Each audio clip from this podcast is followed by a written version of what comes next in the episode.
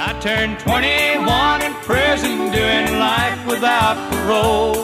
No one could steer me right, but Mama tried.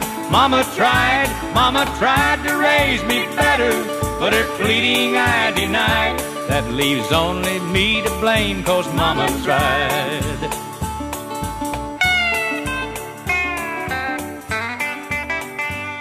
Good morning, good morning, good morning, sweet, beautiful Texas and beyond.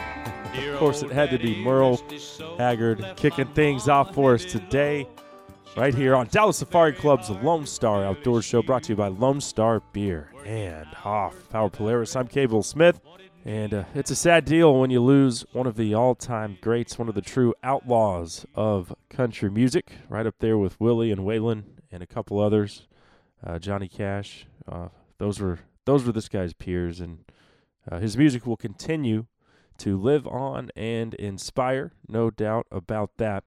But uh, anyway, uh, there is no place that I would rather be than right here with you guys and gals talking hunting, fishing, the great outdoors, and all that implies. And we've got a great show planned for you this morning, so you know what to do by now. Uh, pull up that stool a little closer to the old campfire. Pour yourself another cup of coffee out of that beat up old thermos that still has mud caked on it from three duck seasons ago because uh, we are ready to rock and roll. And off the top, uh, we're going to get into one of the worst poaching cases that we've seen off the Texas coast in over a decade. Uh, Texas Parks and Wildlife Captain Fred Ruiz from our Game Warden Division will jump on to discuss uh, these three criminals, these these poachers, who on Easter Sunday came back into Freeport with 488 red snapper over their limit. Uh, I hope these guys get uh, the you know thrown under the jail to say the least. And Captain Ruiz will give us the uh, the latest on what's going on with that case, uh, how they caught these guys, and what kind of charges they'll be facing, as well as uh, we'll we'll ask him about the black market and you know get into whether or not that is a, a real issue that uh, our game wardens and Coast Guard and even the feds are fighting on the coast because clearly these guys had some kind of uh, arrangement made with a restaurant or a buyer to sell their illegal catch. Uh, so kind of disturbing. Uh, but we'll take a look at all that coming up here in just a minute. Then, um, if you're like me, you probably have some ground venison, maybe some some uh, roasts or, or other cuts of wild game still in your freezer from this last season. And as uh, someone who fancies themselves as a pretty serious cook when it comes to wild game, I'm always looking for new and exciting things to do with my harvest.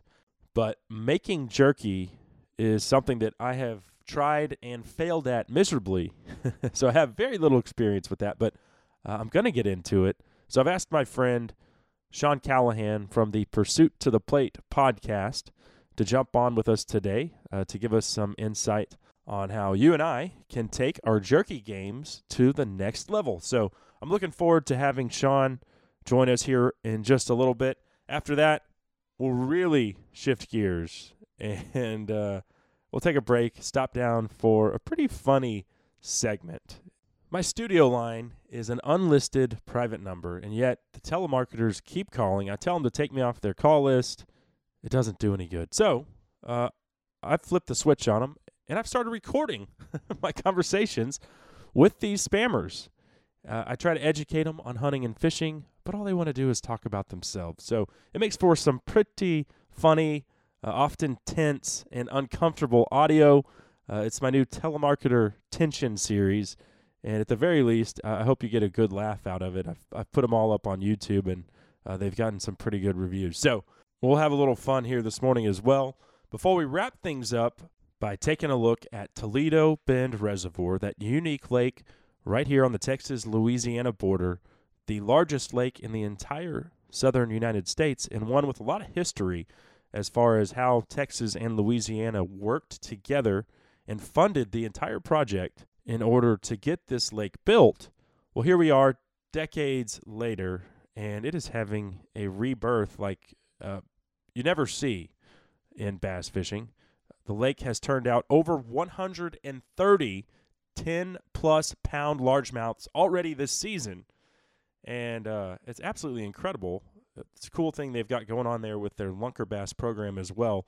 And longtime Toledo Bend biologist Ricky Yeldell, who uh, spent the better part of 37 years working right there on the lake, uh, he'll jump on with us to explain why the lake is on fire and uh, if it's showing any signs of slowing down.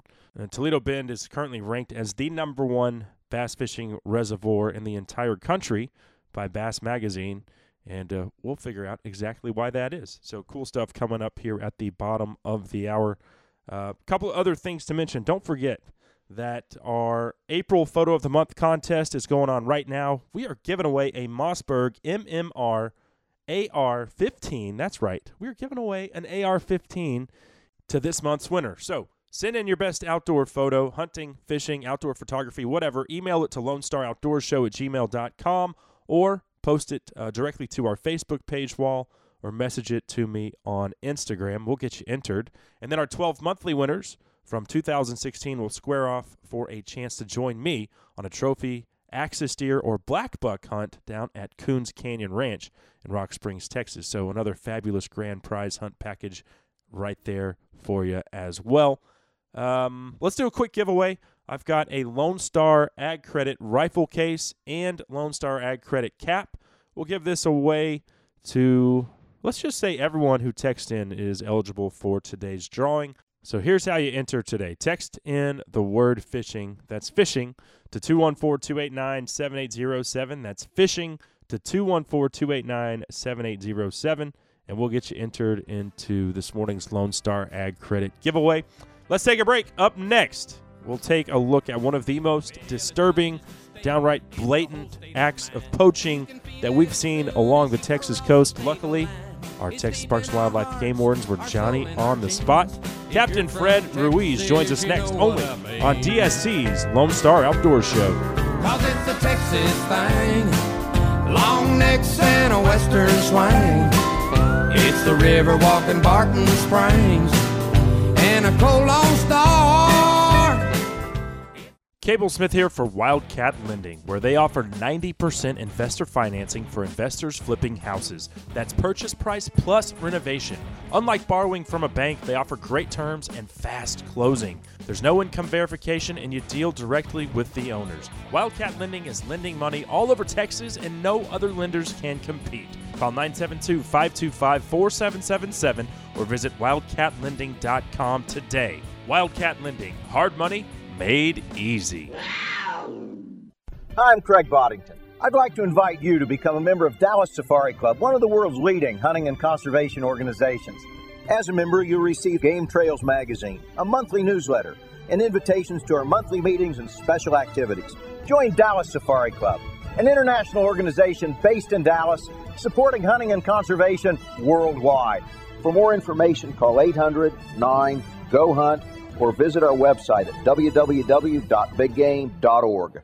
Howdy, folks. I'm Lee Hoffpauir for Hoffpauir's Outdoor Superstore in Goldthwaite, Texas. I hope you're enjoying the Lone Star Outdoor Show. We've been a title sponsor for a number of years now, and we're proud to be a part of it. I'd also like to thank you for making Hoffpauir's once again the number one Polaris dealer in Texas. Please keep buying your Polaris products from us. Send us your friends, your neighbors, all your hunting buddies, and I promise we'll keep giving the best deals on a brand new Polaris in all of Texas. Whether you're looking for a Polaris for work or play, whether you need a regular Ranger or maybe a Ranger Crew, an RZR, they've got an all new Ace that you need to come test drive. We've also got four wheelers from a youth model all the way up to the all new Sportsman 1000. For your Polaris headquarters, Hoffpauir's Outdoor Superstore in Goldthwaite, Texas is who you need to see, call, or get on the web and contact today. You can check us out at hpolaris.com. That's H is in Hoffpauir, Polaris.com. Or you can come see us at Highway 84 West in Goldthwaite, Texas. And folks, Hoffpauir's has been in Central Texas for over 50 years now, and we couldn't have stuck around this long if we were steering you wrong. If you're looking for a thermal hog hunt near DFW, then Three Curl Outfitters has you covered. Offering fully guided thermal hunts just minutes south of Dallas, guide scout daily to put you on the bacon. Using thermal imaging technology to hunt feeders, crop fields, and river bottoms, you get unlimited hogs and no kill fees. Visit www.threecurl.com. Also offering corporate hunts and food and lodging available by request. Book at threecurl.com or call 214 455 0940. a star, and she shines. Lord knows why God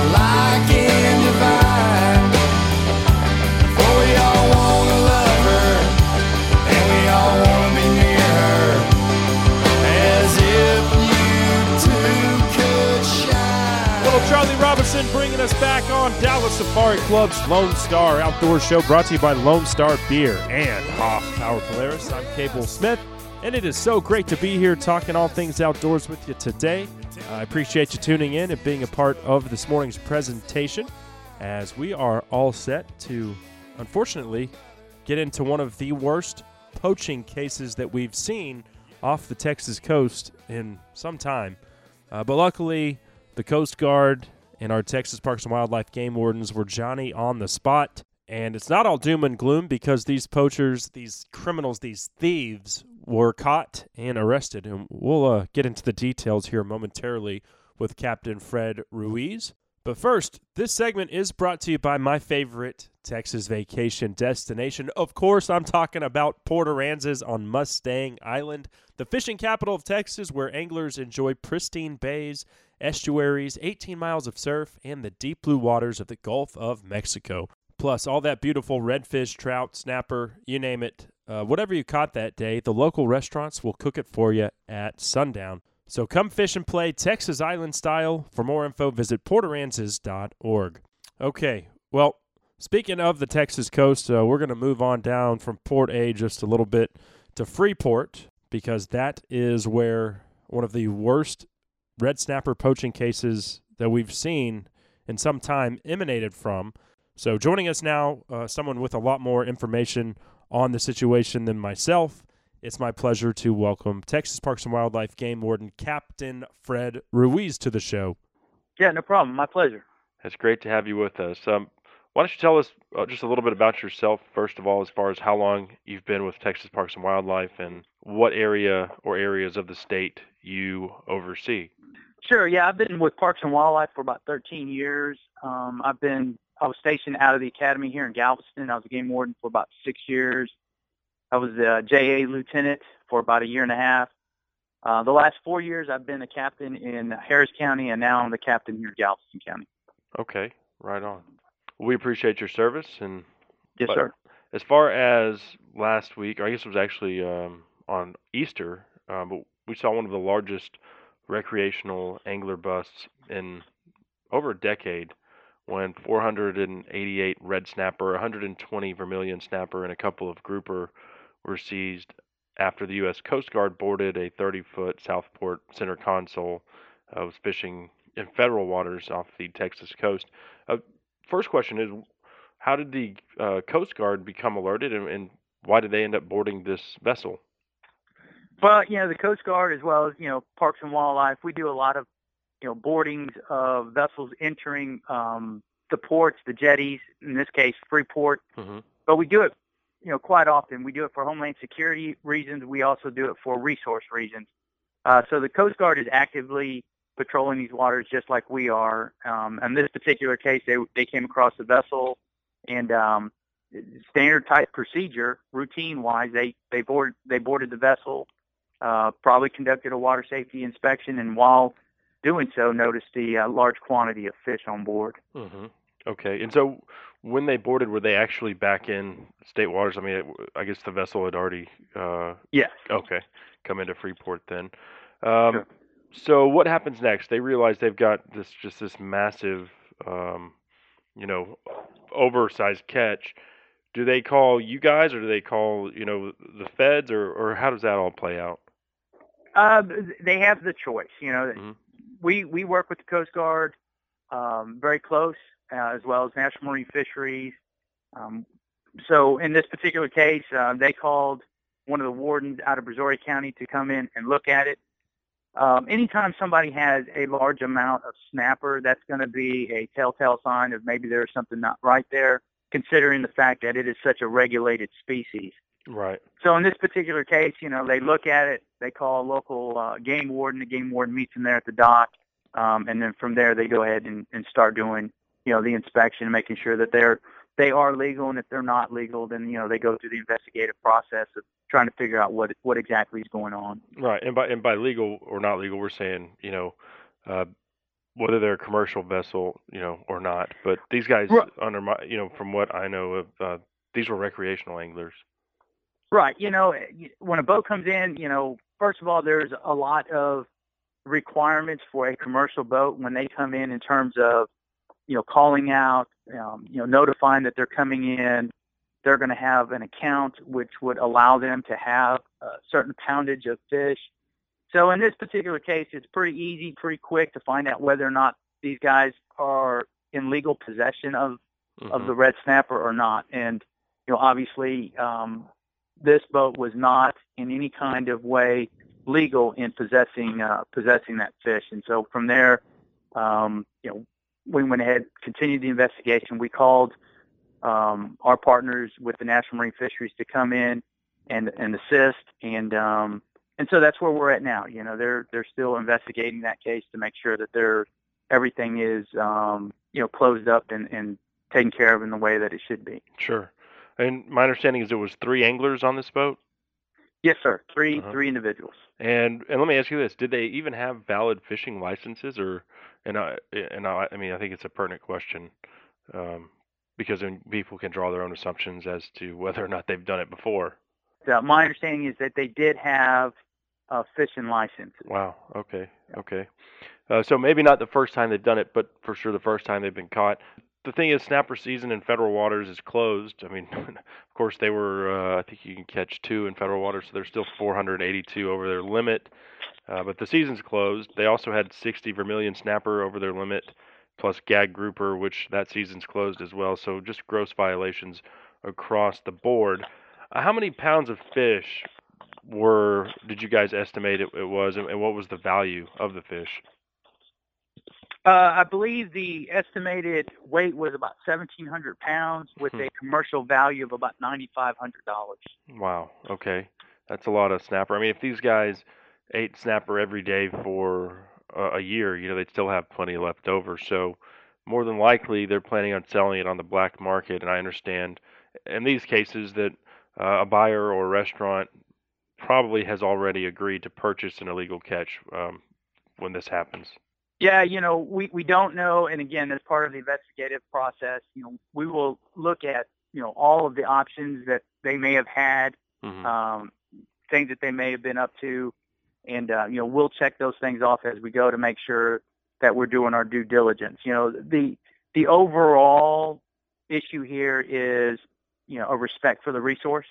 Yeah. And um, we want to make sure that number one, that people are abiding by bag limits and seasons. Um, even though they're out in federal waters, they can be cited by a state by state law, uh, state issued ticket um, if they're not abiding by laws and rules, whether bag limits, size limits, outside of the nine nautical miles. Sure. So you know, we just want to make sure that they're they're doing that in terms of you know what they were going to do with the fish and all this other stuff. You know, we'll we'll let the investigation continue, and then you know they can determine exactly what the what the true motive was here. Right. Well, and let me ask you this: as someone who's seen stuff like this before, maybe not to this, uh, you know, on such a, a large scale, but um, is that typically the case where you know people go out with uh, you know, uh, an agreement, an existing agreement to sell their catch uh, on the black market to, you know, a buyer. Well, the, the problem is is to detect it. You know, we are a small organization, um, and, and you know, we have a lot of land to cover, a lot of, of water to cover, a lot oh, of responsibilities, and trying to catch everybody coming in from offshore to do these type of things um, can be a burden. I will tell you that because and since IFQ has come into effect, um, it has been a lot easier to identify those individuals that are doing this type of activity. Mm-hmm. Uh, for one, you have people that are um, that have been in the snapper industry for years. When the Derby was still going on, um, they are very responsible in how they do their business now because of IFQ, and they uh, help us out a lot of times in regulating these individuals that would go outside of the the rules and regulations to do this. So I would tell you that it's probably less now than it was before. Uh-huh. But you know, human nature as it is, I mean, we are still going to have those people that are trying to profit um, outside of you know the law. Right, right. What kind of penalties are are these uh, poachers facing? Well, I mean, again, once we get the whole process done and we can see what's in front of us, um, in terms of what their violations are. We'll determine, you know, with law enforcement as well as the attorneys that are involved, you know, the ADAs or the federal attorneys to make sure um, that everything is the way it's supposed to be in terms of the law. But you know, they could find, they could be facing a high amount of fines, um, depending on what that total amount ultimately is in terms of the fish. Um, and they could be looking at revocation in terms of their license or whether a federal license or permit or state license or permit. So, you know, all of those things are on the table. But again, you know, we want to make sure that, you know, we've we've done our due diligence in terms of the investigative process and made sure that anything that we can um, prosecute these guys for that that will do that. Oh yeah, uh, and and I appreciate y'all doing that because these these kind of people belong under the jail. I mean, they're stealing from from all of us. The blatant disrespect for the resource itself. On top of that is uh, it's mind-boggling how people can can do that. But um, what uh, what was done with the fish? You've got, like you said, 1,700 pounds of fish. Apparently, the guys, you know, were taking care of it. At least, from what I read, they had it iced down. So, uh, I imagine the fish wasn't wasted. No, no. It, on these type of things, uh, the protocol typically is anything that we seize in because of a, an illegal act, the fish is sold to a market, so it is not it doesn't go to waste. Um, you know, obviously, unlike a you know a car or a boat, we can't store it, so we go ahead and sell it. The money goes into account. It stays stagnant in an account until the disposition of the case. Mm-hmm. So, for instance, in this particular case, or any case that we have a large, whether it's shrimp, whether it's fish, whether it's uh, whatever the resource is, uh, whatever that market value is at that time, we wait on the disposition of the case. So, if they were to be found uh, not guilty, they would get the money for that for that fish. Now, in this particular case, since they had no legal recourse to have that fish, um, I find that would be extremely rare for that to happen, and they would not receive that money. And so then, the, when these guys don't get the money, because clearly they're they're not going to get it, what where right. does the money go? Then that would go to the state or to a fund that would help, you know, whether it's the stocking of these fish or, or these type of things. So it would go to a positive a positive um, outcome in terms of the resource. Okay, well, let me ask you this: In 13 years on the job along the Texas coast, uh, do you think the snapper fishery is healthier now, today, or when you started? Uh, there's no doubt that the size of the fish have have um, they're they're bigger. Um, I would say, in terms of abundance, um, you know, the Derby was hard.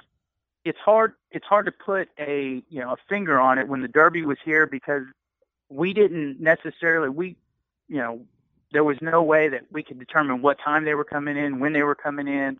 So it was hard to actually see a lot of the fish. Uh, when we got lucky, we did see the fish, and they were in large quantities. They were smaller in size. I think they're a lot bigger now. Mm-hmm. Um, so, I mean, it's hard for me to equate. I can just tell you from a law enforcement standpoint, um, I appreciate the IFQ and the way it is. It allows us um, to regulate the fisheries um, in a more, I guess, you know, for lack of a better term, a civilized manner. So um, in, in those regards, um, that's what I can really comment on. Okay.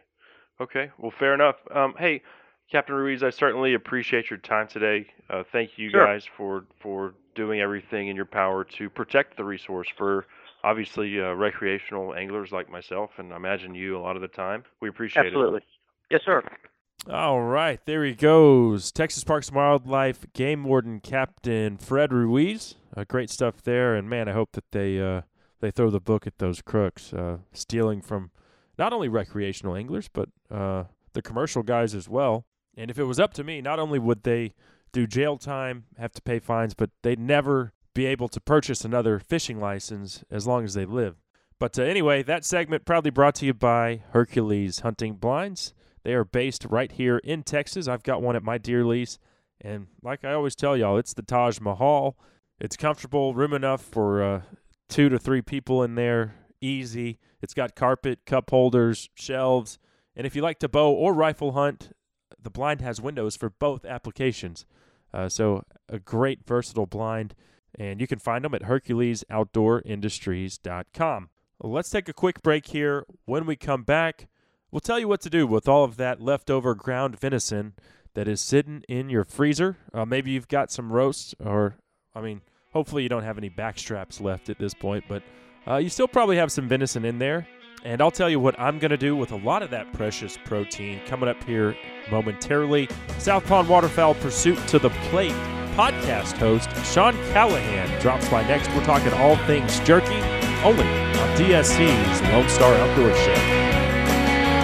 Way down south where the highland fades, there's a poor man working in a rice-filled maze and a barefoot boy on a jetty plank as he walks into the goal. Cable Smith here for Lone Star Ag Credit. We all know land is a limited commodity. Let's face it, they're not making any more of it, but everybody wants it. Whether that's to build a house, hunt deer, or run cattle, allow Lone Star Ag Credit to help make that land your land. They've been doing it since 1917. For more information, visit LoneStarAgCredit.com to let them help you finance your piece of Texas today. We all love fishing, but private water fishing makes the experience even more enjoyable. Private means private, and when you reserve one of over 50 private lakes, that means you're the only one on the water. Lakes are stocked and professionally managed to grow big bass, and most have boats on site at no charge. You'll catch bigger numbers and bigger fish than on public water. Silence, solitude, and no crowds. It's a great way to introduce kids and grandkids into the outdoors. Visit privatewaterfishing.com to become a member today. Do you have a hog problem at your ranch or deer lease? We have the solution. The System Hog Trap comes in two sizes 17 foot and 30 foot diameter traps. After you trap the hogs, take the top section off the trap and use it for another feeder site to keep the hogs away from the feeder. The system is both a trap and a deer food plot fence. That way you don't waste your money on just a hog trap. Call 940 391 3669 or visit www.goinfencing.com. That's goinfencing.com. Hey North Texas sports fans, this is Brian Spagnola, General Manager of Texas Motor Cars in Addison. My family's been in the car business for over 50 years, and I want to show you the difference in buying from a family owned and operated business. TexasMotorcars.com is an awesome website that lets you do virtually all of your shopping online. We have a professional photographer that takes amazing photos, and we give you all the information that you'll need up front. You can even find out how much we will give you for your trade in before you ever come in. I take pride in the fact you can come in, choose a car, and be out in less than an hour. We have financing rates starting at 1.79% on pre owned vehicles and can help almost anybody. Please do yourself a favor if you're in the market for a pre owned vehicle of any kind, give us a shot. Let me show you how easy buying a vehicle should be. Visit TexasMotorcars.com or come visit our 20,000 square foot indoor showroom in Addison. Again, visit TexasMotorcars.com or call us at 1 888 9TX Motors. Well, you get up one morning the sun. Walk to the woods with Grandpa's gun. You climb up in a tree, quiet as a mouse. Knock him in the head, drag him back to the house. Dear me, it tastes so fine. Uh, one of my favorites there from Justin Bowerman, our good friend and hunting buddy. Deer Meat is the name of that one, bringing us back on Dallas Safari Club's Lone Star Outdoor Show, brought to you by Lone Star Beer and Hoff Power Polaris. I couldn't think of a more appropriate tune because we're about to talk all things jerky.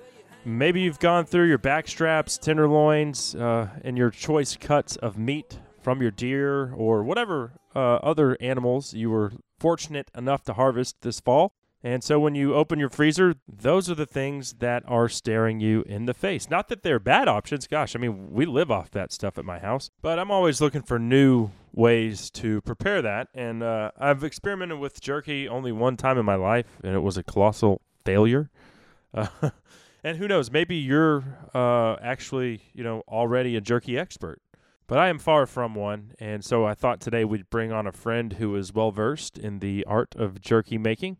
But before we do that, this segment is brought to you by Scent Blocker's all new Hog Under the Influence Attractant. Let me tell you, last weekend uh, I had the pleasure of using the first ever bottle to come out of the production line. Uh, our friend David Strandberg brought it down from Scent Blocker headquarters up there in Minnesota, and we used it. We actually killed two hogs um, by using the HUI, the hog under the influence. The the flavor is called Cinna Hog, and I don't see how any feral hog could resist it. It worked for us. It'll work for you. Go to scentblocker.com and order your HUI today. Okay, let's go ahead now and bring on our next guest. He is uh, our good friend and host of the Pursuits of the Plate podcast, Sean Callahan. Thanks for being here, man. Hey, thanks for having me on, Cable. You bet, brother. And we need to get your Missouri hiney down here for uh, some real barbecue and uh, and a Texas hog hunt. Somehow I knew that was coming up. I will take you up on both of them, man. I've heard good things about both, and we don't have hogs up here, so and pintails. We got to make it work out so I can get down there and shoot some uh, pintails and uh, some spoonbills. Even I like them. There's nothing wrong with a fully plumed out Hollywood, that's for Uh-uh. sure. Oh, no. Um, now you you actually live in uh, St. Louis, right? no, Kansas City ish. Oh yeah, Uh, right, right, right. Kansas I'm- City. Yeah, just just north and east of there, about 15, 20 minutes. So. Yeah, you're a big Royals fan. Oh man, it's hard not to be now, right? Yeah, yeah. Well, you know they say even the blind squirrel finds the acorn. So Oh God, they've they've been bad for a long time. Like that movie Major League, that was pretty much the past how it work has been working. like our entire lives, yeah, they've been terrible. Yeah, pretty much. well, hey man, I've I've enjoyed 85. listening to your podcast over the years and and uh, even being invited on as a guest a couple times. But uh, it's been some of your social media posts of late that really got the tire spinning for today's topic because I know Yeah. we both love to cook our harvest. I mean that's uh, Uh-huh. that's where it comes full circle, and preparing that wild protein in a myriad of different ways is something we both love to do. Uh, but I have absolutely no experience making jerky. I love jerky, uh, but I Mm-hmm. usually have to buy it or someone has to give it to me. So for the hunter out there who still has plenty of, you know, who, who's in the same situation, they've still got plenty of meat. They're looking for some Mhm. other things to do with it. Um, let's discuss how they can turn that protein into a delicious and long-lasting snack. Probably, you know, it's my favorite snack on the planet. Oh yeah, hands down. But also another good thing during season to keep you rolling, especially with waterfowl. Um, you know, the whole possession limit thing. As soon as that meat's cooked, that frees up room to go hunt more ducks. Yeah, So you're not eating just a ton of the same thing over and over and over. Right. That's another good thing. Or if you're really getting into them good with ducks and geese, start cutting them things up for jerky. So Yeah.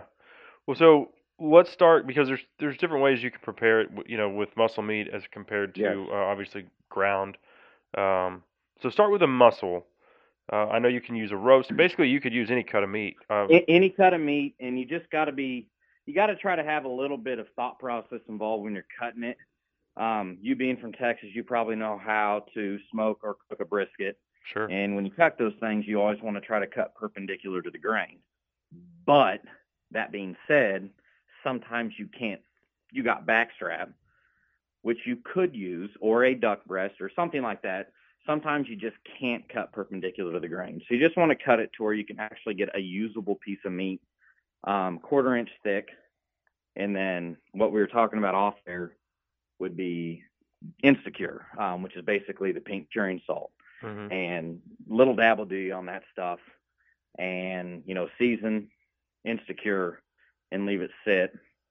And when you're marinating it uh So you season it and put the pink curing salt on it first, and then put it in I- your yes, favorite I- I- marinade. I, yes i like to put my pink curing salts and leave it dry. You don't have to. Some people mix it in with the liquid marinade which you can do. Either way i mean you're not the pink curing salt's basically going to keep you from getting botulism right. Right. Um, and it also gives meat that hammy, reddish, rubbery kind of hue that you get from like Jack Link's jerky or if you're eating ham or some of your sausages out there. That's what gives it that hammy consistency. okay.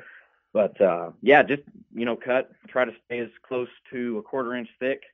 Um, you know, you cut it perpendicular to the grain. It's usually going to be a little bit more tender. Um, but if you can't do that, know, it's not going to make or break it. Um, you know, leave marinade. I'd say at least 48 hours Uh-huh. um, with the liquid stuff. Worcestershires, um, soda, beer. whatever um, your favorite is, kind of like the dry, yeah. whatever your your palate, you know, whatever you exactly. like. Yeah. Exactly. And being, you know, Texas, you guys probably have a ton of different dry barbecue rubs out there. Oh yeah, I've got a Those things- have got a yeah. uh, pantry full of them. Yes, Yeah. those things are great for both ground and uh, muscle meat jerky. Okay. So Well, so once you've got it cut up, cured, and seasoned and marinated for Mhm. 48 hours, um, Yep. what method do you use to turn it into jerky? Okay. Um, there's a few different ways you can do it. There's I um for my muscle meat, I put it in a dehydrator. Um, you're best to be above 140 degrees. Uh huh. Um, that's that whole safe food zone thing that people get all worked up about. But Right. um, you know, all the dehydrators are going to be different. Um, I just whipped up a whole bunch for Pheasant Fest, and I'm using a pretty dinosaur type dehydrator. It's some magic camp, magic chef or something. I don't know. Mhm. Very uneven. Um, so some stuff would be done literally overnight, and then some stuff was still raw. So, you know, it's one of those things to where you don't have to babysit it every 30, 45 minutes and check it. But, uh, you know, every eight hours or so, six to eight hours, it's good just to get in there and check. And you can tell when it's done. Uh huh. You know, you can tell by looking at it. And another thing you can run into if you're not hitting that 140 degree mark, it can have the appearance of being done, but if you actually pull it apart, you can still tell by looking at it, still kind of not cooked inside, Yeah. or actually all the moisture's out. So that's how I do my muscle meat. You can also smoke it, um, but throw a little bit of liquid smoke in your marinade, and it saves you the hassle of trying to run your smoker for a day or two. You yeah. know. Yeah. Well, So- the only way that I've ever tried it was in the oven with a bunch of Yeah. a bunch of duck breasts, and Yeah. all I did was stink up the whole house and char the meat to the point where it was not edible for me. It worked out. Yeah. I ended up. I mean, the dogs retrieve it, so they ended up treat. getting it for for treats the next couple of weeks. But it was uh, it was not fit it. for human consumption. So I'm going to bypass the oven method. I know a lot of people still still do that, and it is an Oh effective. yeah, yeah, for sure. uh, method, But it does stink up your house. Yeah, it, well, yeah, it does. And if you have an oven, you you got to remember you're going to have to treat that more like a smoker. hmm You need to be around 170 degrees uh, with your oven, and you're talking an oven is going to rack up a lot of money on your power bill. You know, running for 24 to 48 hours, even Yeah, at 170 degrees. Yeah. So Well, yeah, and it's messy. Yeah. Well, so um, for the hunters out there who, like myself, had a, you know, just a, a ton of ground venison, or it could be, you know, duck or whatever, uh, whatever they were fortunate enough to harvest this season, have had ground or ground themselves. Mhm. Um, you can also use this this meat to make jerky, and For sure. uh, I understand that uh, you know a jerky gun comes in handy uh, if that is the route you're going to go. Yes, it is. It's very handy. I don't have a jerky gun myself, but I've seen them used. Um, they work wonders. There's a whole bunch of different brands out there. You know, you can get a good jerky gun and kit, seasoning kit, for probably under 80 bucks. Mm-hmm. And that's every. That's going to give you a few different seasonings. Most of them will give you the pink salt we're talking about. And there's so many different websites on there you can actually get straight up either liquid or dry jerky seasonings for you know ground meat. If you don't have a turkey gun and you don't want to spend the 80 bucks, um, you can basically get the meat. Mm-hmm. So let's just say you have a pound of meat, right? Take a pound of meat, one of the, one teaspoon, literally one teaspoon of the curing salt, uh, number one, dump it in there, and then season with, uh, you know, whatever your favorite seasonings are. Garlic, onion is simple. Um, a little bit of sugar, brown sugar if you like that. Uh, Yeah, put some heat in there. Put some uh, Yeah, chili Cajun. powder or something. Oh yeah, your ca- cayenne pepper. Yeah. Um, cayenne pepper be good, and then um, I wouldn't I wouldn't use the liquid smoke in this one. This is where I'd break out the smoker. You know, smoke at 175. Once it reaches that magic number of I think pork 150, 145. Um, I'd say 150. Uh, pull it out. Don't do it over 165, um, because you know it's it's a lean meat, and uh, you know, put that baby on there, smoke it. Do not roll smoke for like two hours. It will be ruined.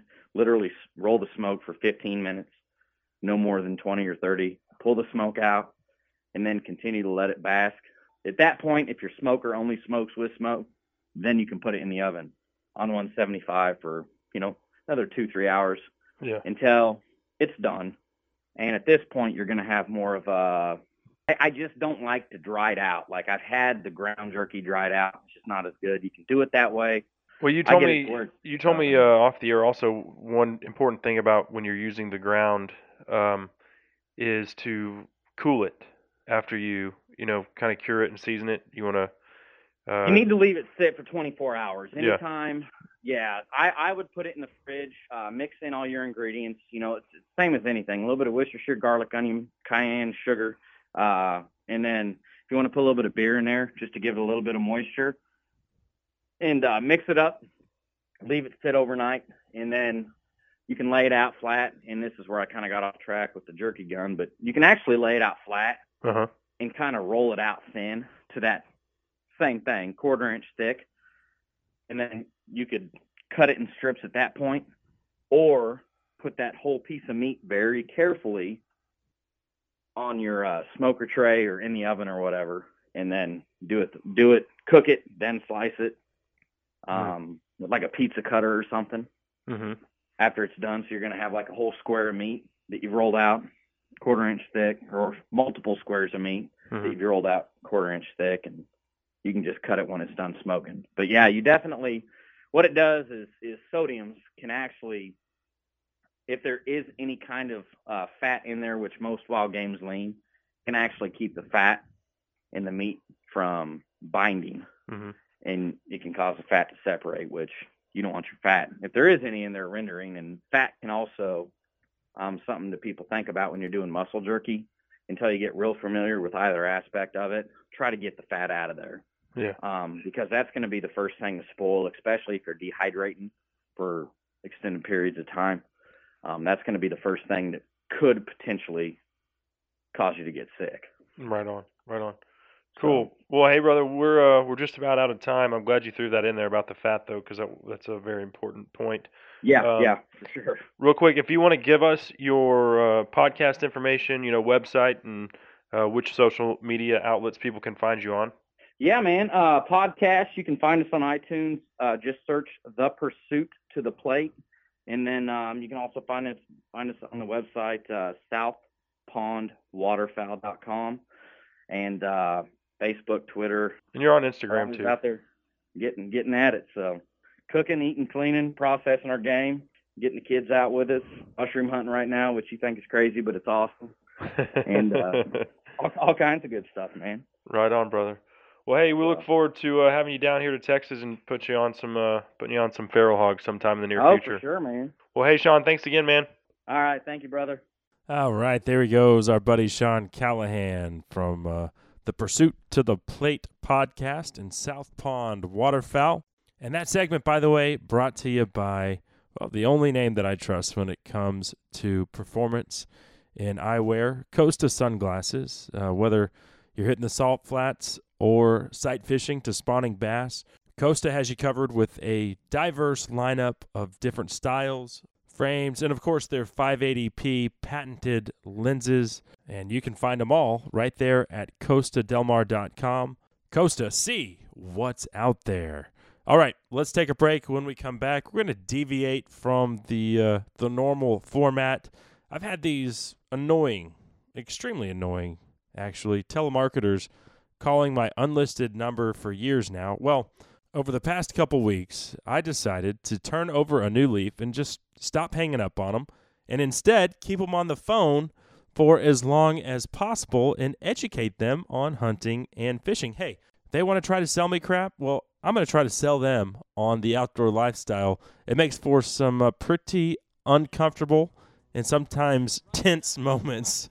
but uh, up next, it is part of my new telemarketer tension series, which uh, has taken off on YouTube of late. So get ready for some funny stuff from the Lone Star Outdoors Show audio vault. Up next, only on DSC's Lone Star Outdoors Show. If you don't love it, leave it. Let this song I'm singing be a warning. Running down my country, man, you're walking on the fighting side. Me, Cable Smith here for Deerview Windows. As a whitetail hunter, nothing is more frustrating than poor visibility in a deer blind. It can flat ruin a hunt. At Deerview Window Company, they manufacture windows solely for the use in deer stand and deer blinds. All of their windows and doors can be custom made to fit your specific openings, or you can select from standard sizes from hinged windows to sliding windows and everything in between. Visit DeerviewWindows.com to determine which style window is best for your deer blind. Plus, you'll get a free quote. Deerview Windows, where visibility matters. Cable Smith here for the beautiful Eagle Shores at Lake Bob Sandlin. Only a few deep water dockable lakefront home sites from Maine. This is the fastest selling community ever on Lake Bob Sandlin. So come enjoy the no pressure atmosphere when you take a look at these amazing lakefront properties before they sell out. Call 8779 Lakeside or visit www.eagleshorestexas.com.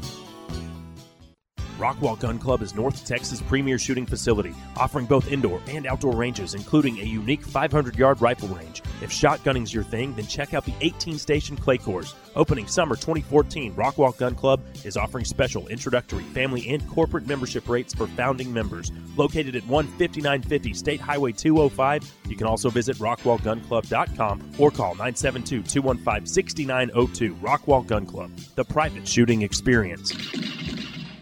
Howdy, friends. Cable Smith here, and many of you have seen my pictures throughout the last hunting season of my custom 7 mag. That rifle was built by Horizon Firearms. Horizon Firearms is a custom rifle builder here in Texas, located in College Station, and they specialize in extremely accurate custom rifles designed exactly the way you want them. Give them a call at 979 229 4664 or check them out at horizonfirearms.com. LSC Trailer Sales offers a full line of utility trailers, from small single axle trailers to heavy equipment trailers, ATV trailers, car haulers, landscape trailers, cargo trailers, truck beds, and more.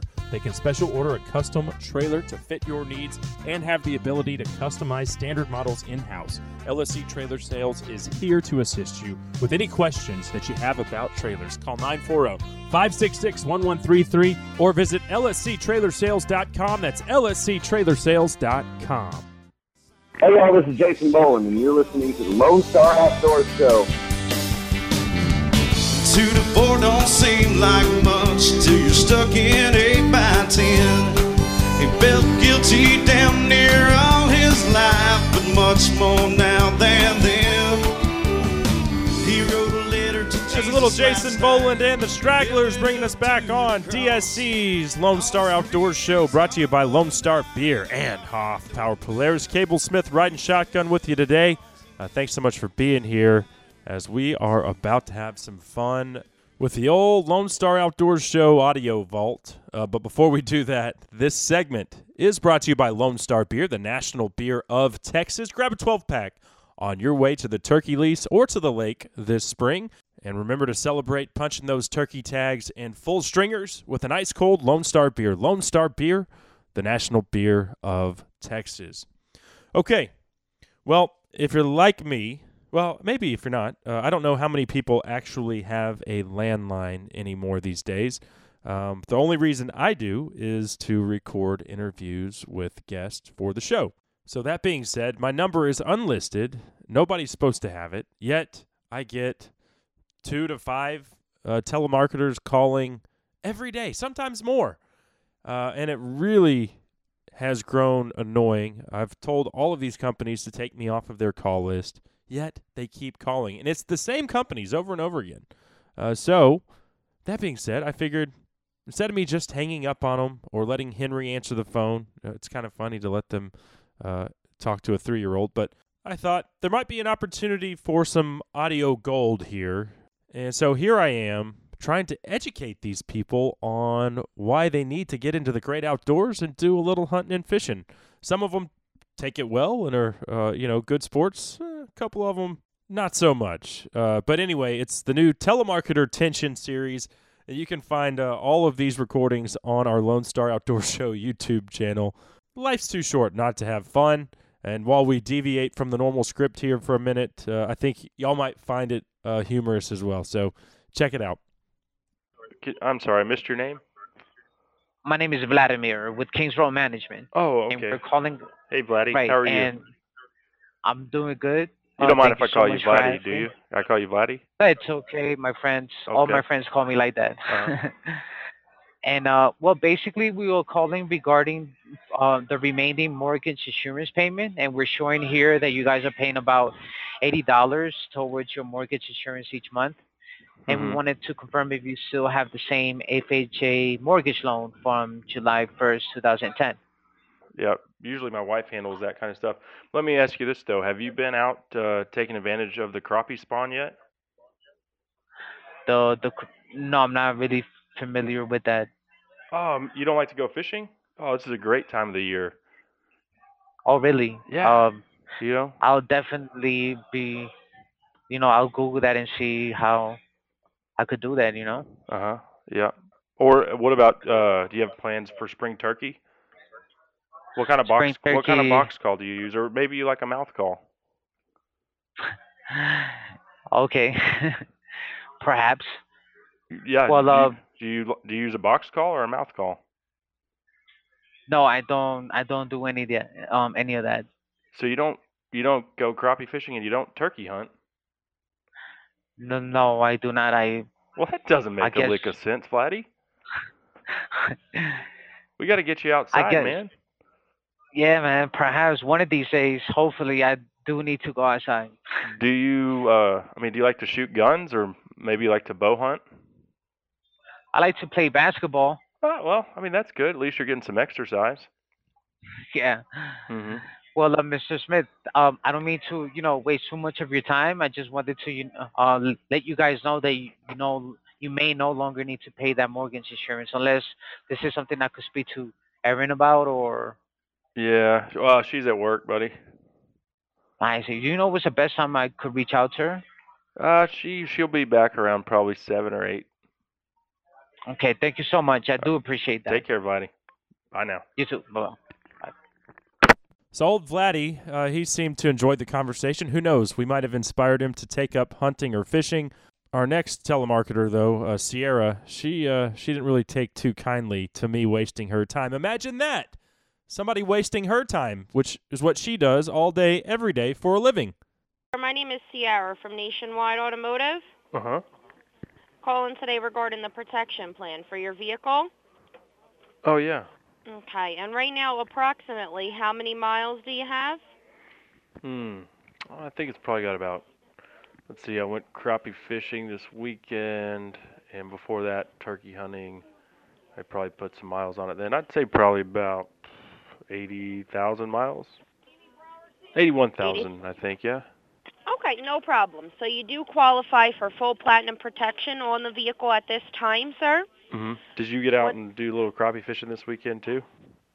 No, I did not go fishing this weekend. I don't fish. Oh no. Well, what do you like to hunt then? Did you don't really some hunt. turkey hunting? No, why? Why? Is it a holiday or something? You supposed to hunt today? Oh no, Yesterday? just their springtime. You know, when the bluebonnets come out. You know, the, those those toms are strutting and gobbling. Oh, it's a great time to get out.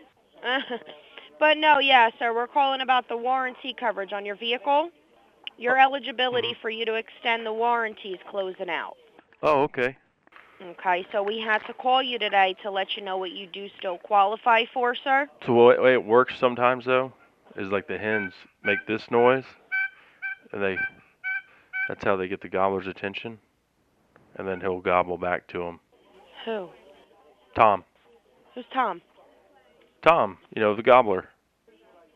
Mm, Sorry, I have no idea what you're talking about. Well, I mean, sometimes it could be Jake. You know, usually the, it's the toms that are pretty aggressive in the you know during the breeding season. For the, All right, for do the you want to um, do you want to spring extend your turkey- warranty, sir, or no?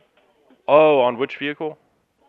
On the uh, GMC? Oh yeah, so that's uh, gonna expire soon. Correct. Hmm. What Uh. the what is the cost associated there? Well, with 81,000 miles, sir, you would qualify for full coverage, hmm which covers you um, for five brand new years and an additional 100,000 miles from the exact mileage you are at today. Uh, the total cost of the investment is only going to be $3,185.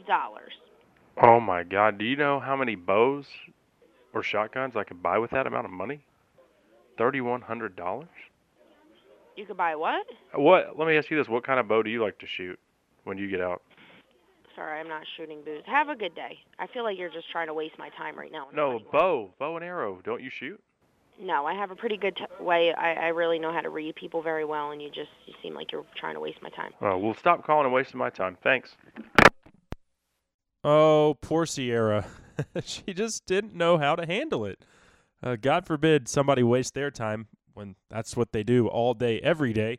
And uh, all of these companies, I've I've told them to take me off their call list. Uh, they say they do, and then they call the next day. So uh, anyway, we'll keep rocking and rolling, trying to educate them on the great outdoors. Uh, this guy Ricky here, uh, he really didn't care for it, and you can hear his blood starting to boil as our conversation goes on. And I threw all my best moves at him. So uh, check this out.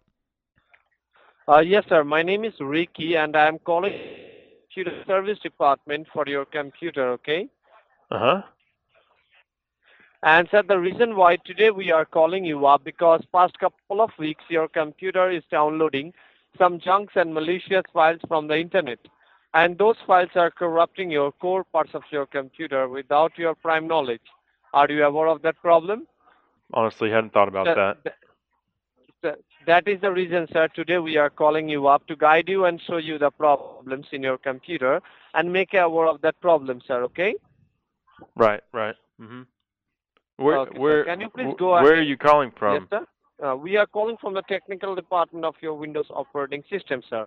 And your Windows license ID that is registered in our department, so it is our responsibility to guide you and show you the problems in your computer. That is why we are calling you up to guide you and show you the problems in your computer, sir. Okay? Right. Yep. Hold on, and I'll get in front of my computer. Okay. And I believe that you are the main owner of that computer, correct? Yeah. All right. Okay. And now you can see the I've been icons of your practicing a little bit on my uh, box call lately. I like to do usually like mouth calls, but I've been practicing with my box call. Let me tell me how you think it sounds. Okay. Is that good? Yes, sir. What um, what do you see which counties are you gonna What hunt? do you see Which counties are you gonna hunt turkeys in this spring? Yes. What do you see in your computer screen? Is your computer turned on? Yeah, my computer's on. Mhm. I'm looking at the uh, Texas Parks and Wildlife website, and uh, I was just you know wondering. The page. Exit out. Uh huh. Exit out the page. Oh, Uh, right, Close yeah. the page, web page, and come to your come to your normal desktop icons. Mhm. Now have a look on your computer keyboard. The extreme left-hand side, bottom corner of your computer keyboard. Do you see the CTRL key, the control key? Yep, I see it. With CTRL key, what do you? Also been practicing my duck calling a little bit. Uh, I'm a regular Phil Robertson, aren't I, Ricky? That'll get a Mallard Drake to come in. yes, sir. Well, let me ask you this: Are you more of like a Duckman 10 relentless, or uh, more of a fear of the beard type of guy? Yeah. Uh, beside the CTRL key, what do you see? Hold on, I'll tell you. I'm not sure. What am I looking for? Yes. Beside the CTRL key, what key do you see? That's what a widgeon sounds like. Yes. Uh huh. That's pretty good. Mm hmm Yes. Got a blue winged teal call here too. Like that one? Yes. What uh what is your favorite wild game recipe, Ricky? I love games. Whoa, whoa, whoa, Ricky. No need for that kind of language. That is uncalled for. We're having a nice chat here about uh, hunting and wild game, and you got to go off and do that. That's just uncalled for. But uh, our next guy, I forget his name, uh, he was uh, a little more uh, accepting of uh, my line of questioning, but there were definitely some awkward pauses in here. uh, check this one out. This is Mr. Smith. I'm happy to have reached you. We're reaching out today to thank you and let you know you qualify for special new options available in the area. At this time, we had a couple quick questions to help determine which options work best for you, such as currently, what do you enjoy watching most? Uh, I like to watch shows where deer get shot. Oh, okay, definitely. You enjoy hunting programs and fishing. and fishing. Oh, okay. So definitely like the outdoors. Mm-hmm. Understandable. Uh, do you maybe find yourself participating in those kind of activities in, on a regular basis also? As much as I can. What about you? Eh, not too often myself. I kind of, I guess, live the city life. Uh-huh. I don't really find myself in those kind of activities too often. Oh, that's boring, Uh, dude. You got to get outside, get outdoors, live a little. Yeah, I definitely believe it. Yeah, Uh, do you maybe find yourself uh, using the internet from time to time? always. Oh, okay. Is that maybe for like recreation or even just like work type of business or? Just for hunting and fishing stuff all day, every day. Oh, okay. You can probably find your supplies online at a better price. Yeah, that too. Oh, okay. I know online shopping can be a little bit of a benefit to most. And I guess at this time, who do you guys currently have set up for maybe uh, internet at this time? You can find great deals on guns on the internet too. Guns also? Uh-huh. Yeah, I mean, that's the way Bows, people are printing them. arrows, fishing poles, yeah, the whole nine yards. definitely. Uh huh. I guess, uh, who do you currently use for internet service at this time? Uh, I like to shoot elite bows mostly. That's what I use right now. Oh, definitely. Uh huh. What kind of bow do you shoot again? No, I don't participate. Oh, that's a bummer. Definitely. hmm Did you have any questions for Time Warner? Oh, we're talking Time Warner. That's what we're talking about. Sorry. Uh, no, I I don't have any questions. Yeah, okay. You know, if anything comes up, you're welcome to give us a call. Our number being 1-800-892-2253. We'd be happy to help you. Great. Good talk. Thank you. Thanks. oh, Time Warner. I've told you not to call. I'm more of a Uverse guy myself. I get all my hunting and fishing programming from them just fine. But hey, if they want to keep calling, uh, we'll keep trying to educate their telemarketers on the great outdoors. Um, but that's a wrap for today's telemarketer tension series. You can find all of them on our YouTube channel uh, right there. It's just Lone Star Outdoors Show. Uh, that segment, by the way, proudly brought to you by STI Guns, Go Texan, and Go STI, as well as Rudy's True Texas Style Barbecue. Let's take a quick break. When we come back, uh, on a serious note, we'll get into some bass fishing. Toledo Bend Reservoir is on fire.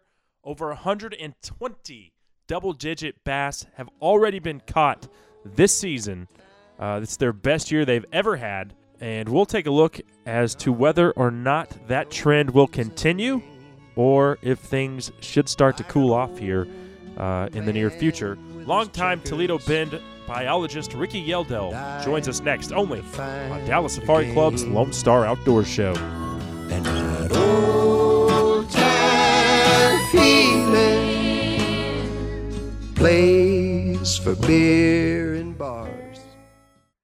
Are you looking for the perfect place to send your hunting buddy? To check out Tioga Retrievers. With over 20 years' experience, Angie and Tim Becker can provide you with a field champion or a well rounded hunting companion. Tioga Retrievers takes pride in catering to the needs of each owner and their dog. Conveniently located 45 miles north of DFW in Aubrey, Texas, Tioga Retrievers also offers day training and boarding. Call 940 440 0018 or visit them online at www.tiogaretrievers.com. That's T I O G A retrievers.com. If you're in the market for a compact track loader, then check out the Bobcat Advantage, where Bobcat track loaders squared off against other brands in a variety of tests and challenges. Whether you're looking for performance advantages, uptime protection, or quality design, Bobcat compact track loaders are the best built machines in the industry. But don't take our word for it. Watch the videos at bobcatadvantage.com or see Bobcat machines in person at Bobcat of Dallas Lewisville, Bobcat of Fort Worth, and Bobcat of Longview. Visit bobcatofdallas.com or call 469 586 0000 today. LSC Trailer Sales offers a full line of utility trailers from small single axle trailers to heavy equipment trailers, ATV trailers, car haulers, landscape trailers, cargo trailers, truck beds, and more. They can special order a custom trailer to fit your needs and have the ability to customize standard models in house. LSC Trailer Sales is here to assist you with any questions that you have about trailers. Call 940 566 1133 or visit lsctrailersales.com. That's lsctrailersales.com. Hey y'all, Chris Letzinger, online sales manager at Cinnamon Creek Ranch here, reminding you we're not your typical archery club. We're a one of a kind archery facility with indoor and outdoor ranges, full pro shop, and six different 3D courses. Cinnamon Creek was designed by hunters for hunters. Located in Roanoke, Texas, we have over 200 3D targets to hone your archery skills. Call 817-439-8998 or visit us at cinnamoncreekranch.com to visit our new online store. That's cinnamoncreekranch.com. All right, this is Phil Robertson, better known as the Duck Commander. This is the Lone Star Outdoor Show. Abilene, Abilene. There's a town ahead there you've never seen. Maybe it's. Abilene's the name of that one from Dave Alvin, bringing us back on Dallas Safari Club's Lone Star Outdoors Show. I'm Cable Smith. Uh, thanks to our presenting sponsors, Lone Star Beer and Hoffpauir Polaris. We're about to talk some big, and I do mean big, uh, double digit bass here in just a second. But first, this segment of the show is brought to you by my good friends Josh and Becky Gunther at Rustic Reminders Taxidermy in Marion, Texas. Uh, man, if it's something that's going on my wall, Josh and Becky are taking care of it from bear to deer to exotics to trout, you name it. Uh, they're the only people I trust. And, and let me tell you, friends, I have been burned by taxidermists in the past. Uh, Josh and Becky answer the phone when I call, and they give me an honest answer as to when they think the work will be finished. And when it is finished, man, oh man, you're in for a real treat. I tell you what, they truly are uh, artists when it comes to taxidermy. Check them out at gr the number eight mounts.com. That's gr the number eight mounts.com. Okay, well, if you haven't heard by now, there's a little lake on the Texas Louisiana border. Well, it's not really little, uh, it's actually the largest reservoir in the southern United States. It's pretty dang big. Uh, but Toledo Bend has been producing 10 pound bass after 10 pound bass to the tune of uh, they're up over 120. I think it's like 127 now, uh, just this season. And they've got a cool thing they do with their Toledo Bend Lunker Bass program where if you catch a 10 pound bass and you bring it in alive, get it certified, and then release it back into the lake, um, they will actually give you a free replica of your bass. Uh, so they've already they've already committed to 120 something replicas this year. But the interesting thing is, why is this lake that's over 50 years old having this uh, incredible rebirth here in 2015 and 2016? Shoot, in March there was one day where six anglers brought in 10 pound plus largemouth bass. I mean, that's just that's just insane. so why is this happening? Uh, it's incredibly rare for a lake of its age uh, to have this uh, revitalized fishery. Joining us now, it's my pleasure to welcome longtime Louisiana wildlife and fisheries biologist Ricky Yeldell, recently retired, by the way, but uh, spent the better part of a decade working right there on Toledo Bend. Ricky, thanks for dropping in, man. Glad to be with you. It's our pleasure. Our pleasure. So, uh, have you been doing any fishing lately? Yes, we're starting to do a little crappie fishing. Uh, that's my primary personal interest. I like to crappie fish, so yeah, they're starting to bite pretty good. But uh, other folks are doing very well with the bass fishing. Well, cool. Well, let's uh, just talk a little bit about your background. Uh, how long did you work for the Louisiana Department of Wildlife and Fisheries before retiring last year? Uh, 38 years. Oh wow, wow. And and how much of that time was spent as a biologist uh, that you know oversaw the Toledo Bend Reservoir? Uh, my last 15 years was in that capacity. Okay. Well, I mean, Toledo Bend is such a unique lake. I mean, there's a lot of history there. It's actually a joint venture between Texas and Louisiana back in the. Uh, it kicked off in the 50s, and finally, I think the lake was impounded in the late 60s. It remains the only public water conservation and hydroelectric power project completed without federal funding. I mean, the entire country, meaning that the two states created the South's largest reservoir on their own dime. Yes, they did. It Yeah. is unique in that respect, and in a lot of other respects. Oh, sure, sure. But just as historically, I mean, uh, for Texas and Louisiana to come together and say, hey, let's each drop thirty million dollars on this. And this is back in the you know 50s. Thirty million dollars was a lot more money back then than it is now. Um, you know that's pretty significant, and I believe it's the fifth largest uh, man-made reservoir in the entire country. So we're talking about a, a pretty uh, vast water space there. Yes, and a uh, a very successful cooperative effort between two states. It it comes with some complications, but they've all been dealt with uh, and very well, and, and we continue today to have uh, excellent cooperation between the two states. Uh huh. Well, it's long been known as a great bass fishery, but is it fishing better right now today than it ever has, in your opinion? I don't think anyone would say it's better now than it ever has been because of the phenomenal uh, bass fishing, particularly that was here in the 70s when it was a young lake. It, I mean, this was a world-class bass fishery at that time mm-hmm. since it was experiencing the new reservoir phenomenon, and that set such a, a high watermark that I, I would not honestly say it's better now than it than it was then, but uh, it, it's a it's comparable and as far as large fish goes, maybe a slightly better now than it was then. But for numbers, there I don't know of anything that's ever equaled Toledo Bend uh, in the 70s. It it was absolutely phenomenal. Mm-hmm. But a fantastic fishery today, and and for a 50 year old lake, I I don't think it has any equal. Mm-hmm. Uh, this is uh, an unusual situation here that, that the lake is doing so well at this point in its life. Yeah.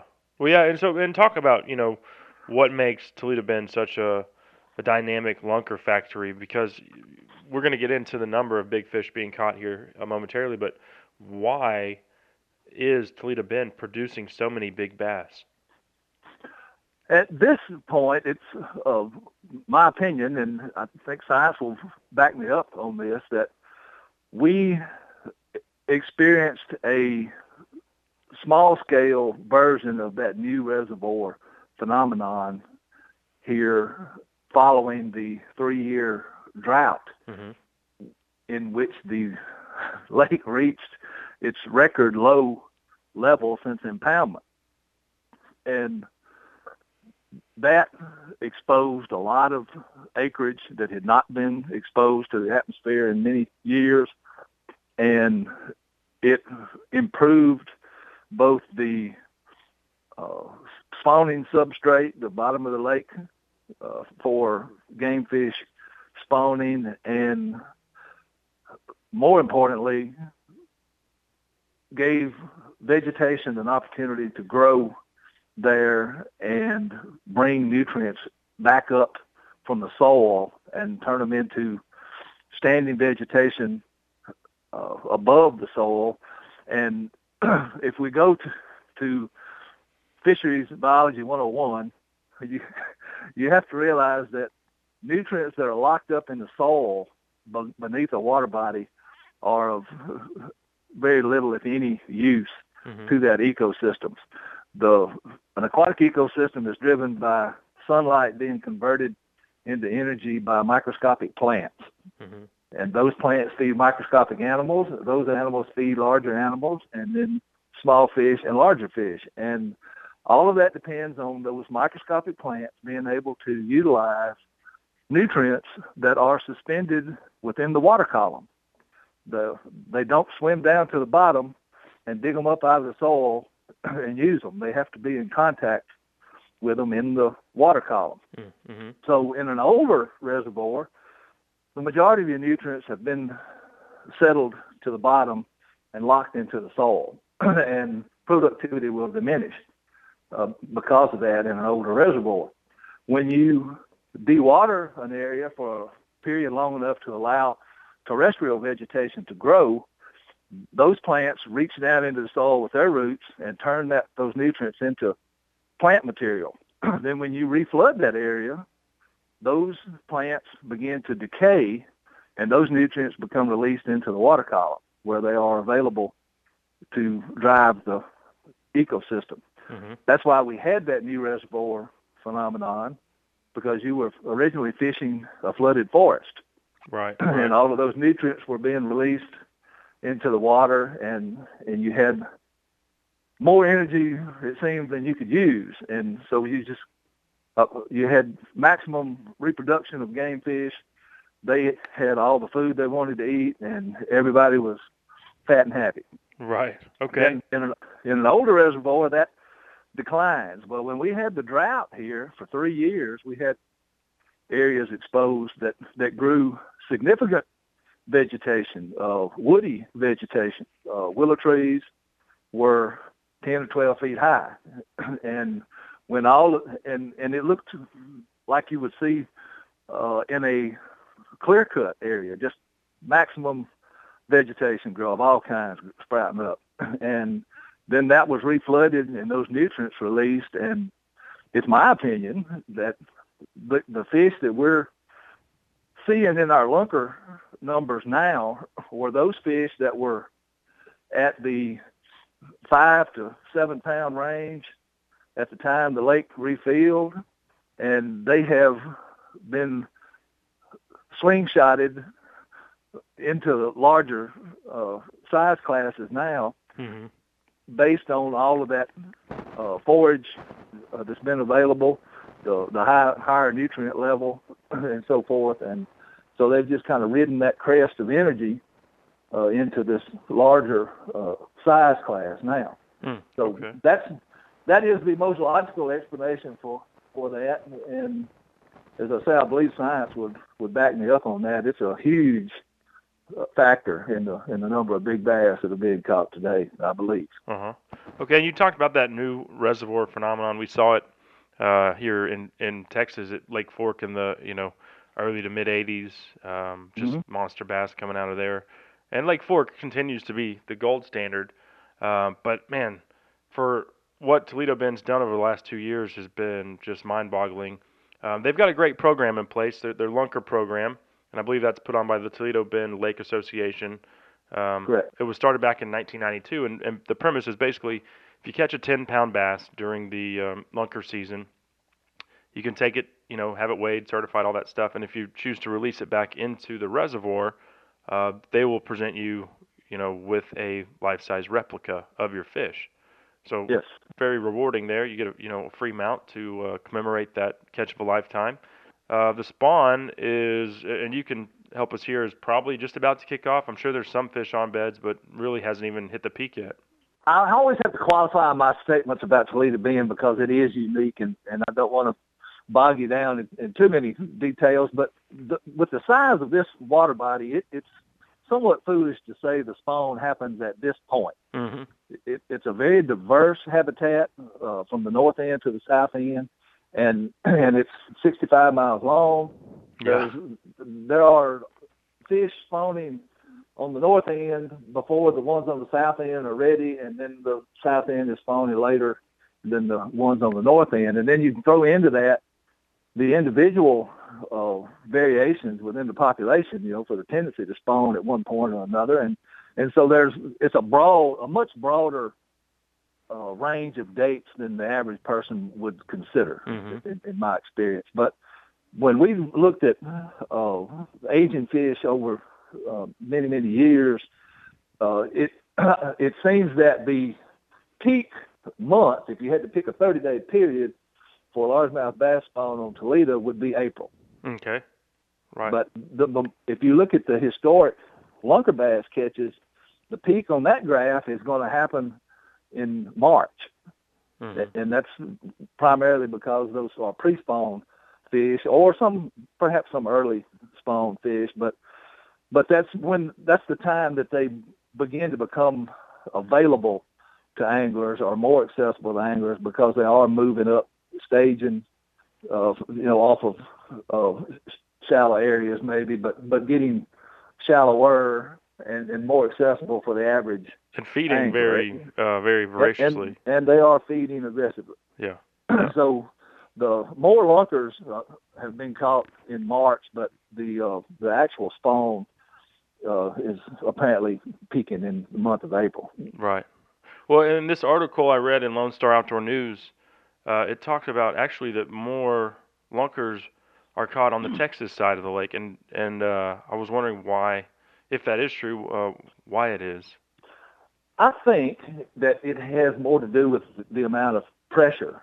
There, there are historically uh, favorite spots for anglers over on the Texas side. Uh, Housen is is one that I know a lot of people from this side go over there and fish because they just have always fished it and they know it well. And and one of the uh, attractive aspects of of two or three of those coves over there has been that they consistently have a little more submerged aquatic vegetation Mm-hmm. than we have had on the Louisiana side. And again, I believe, in my opinion, that that has to do with the uh, the, the ground cover on that side of the lake. If you look at the the amount of development on the shoreline of both sides of the lake, Louisiana is, is actually more developed Okay. than than the Texas side, and the major reason for that is a lot of the Texas shoreline is involved in the uh, national forest Hmm. over there, so they don't have a lot of development. In, in in that area, they basically have none. So I think that that that reduces the amount of uh, turbidity in the water to some degree, and probably makes it more uh, likely to have uh, submerged aquatic vegetation. That's my read on that. So I think tradition has a lot to do with it, but but I think they do have, on average, a, a little more submerged uh, vegetation over there than, than we do in some cases. And uh, they uh, Texas Parks and Wildlife, whom I I don't want to speak for, but I am aware that that they have tried a, a little different approach on the stocking their Florida bass. Uh, a few years back, they tried a different approach, and you could speak with uh, Todd Driscoll uh, on, that side, and he could give you a little more insight into this. But they did what they called embayment stockings, where where they concentrated their Florida bass fingerlings in in certain coves, as opposed to scattering them uniformly up and down the shoreline. And and the idea was to not that you you can overwhelm the native fish population with these Florida bass fingerlings, but you can uh, have a possibly greater impact on the genetic makeup of a small area if you just continue to to pour them in the, at the same place. And that was the line of thinking. I I don't have the uh, evaluation of that program. Todd could give that to you, but but I do know that they did that differently than we did uh, over here, where we've we tried to uh, spread the joy as much as possible Sure. uh, and, and give you know feel have everybody feel like that they had Florida bass within a boat ride of their place. You know, Mhm. so that was the way we went about it, and and uh, I I don't have the the ability to measure the success of their program, but but that's a possible factor uh, in conjunction with the, the other things that I mentioned previously.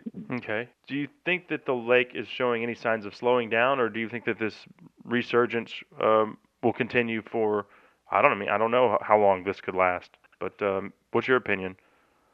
I would say we're we're probably going to continue as we are for another two or three years before that pulse of energy passes through this the lake and and and we have another event now that that may extend that uh, a little more.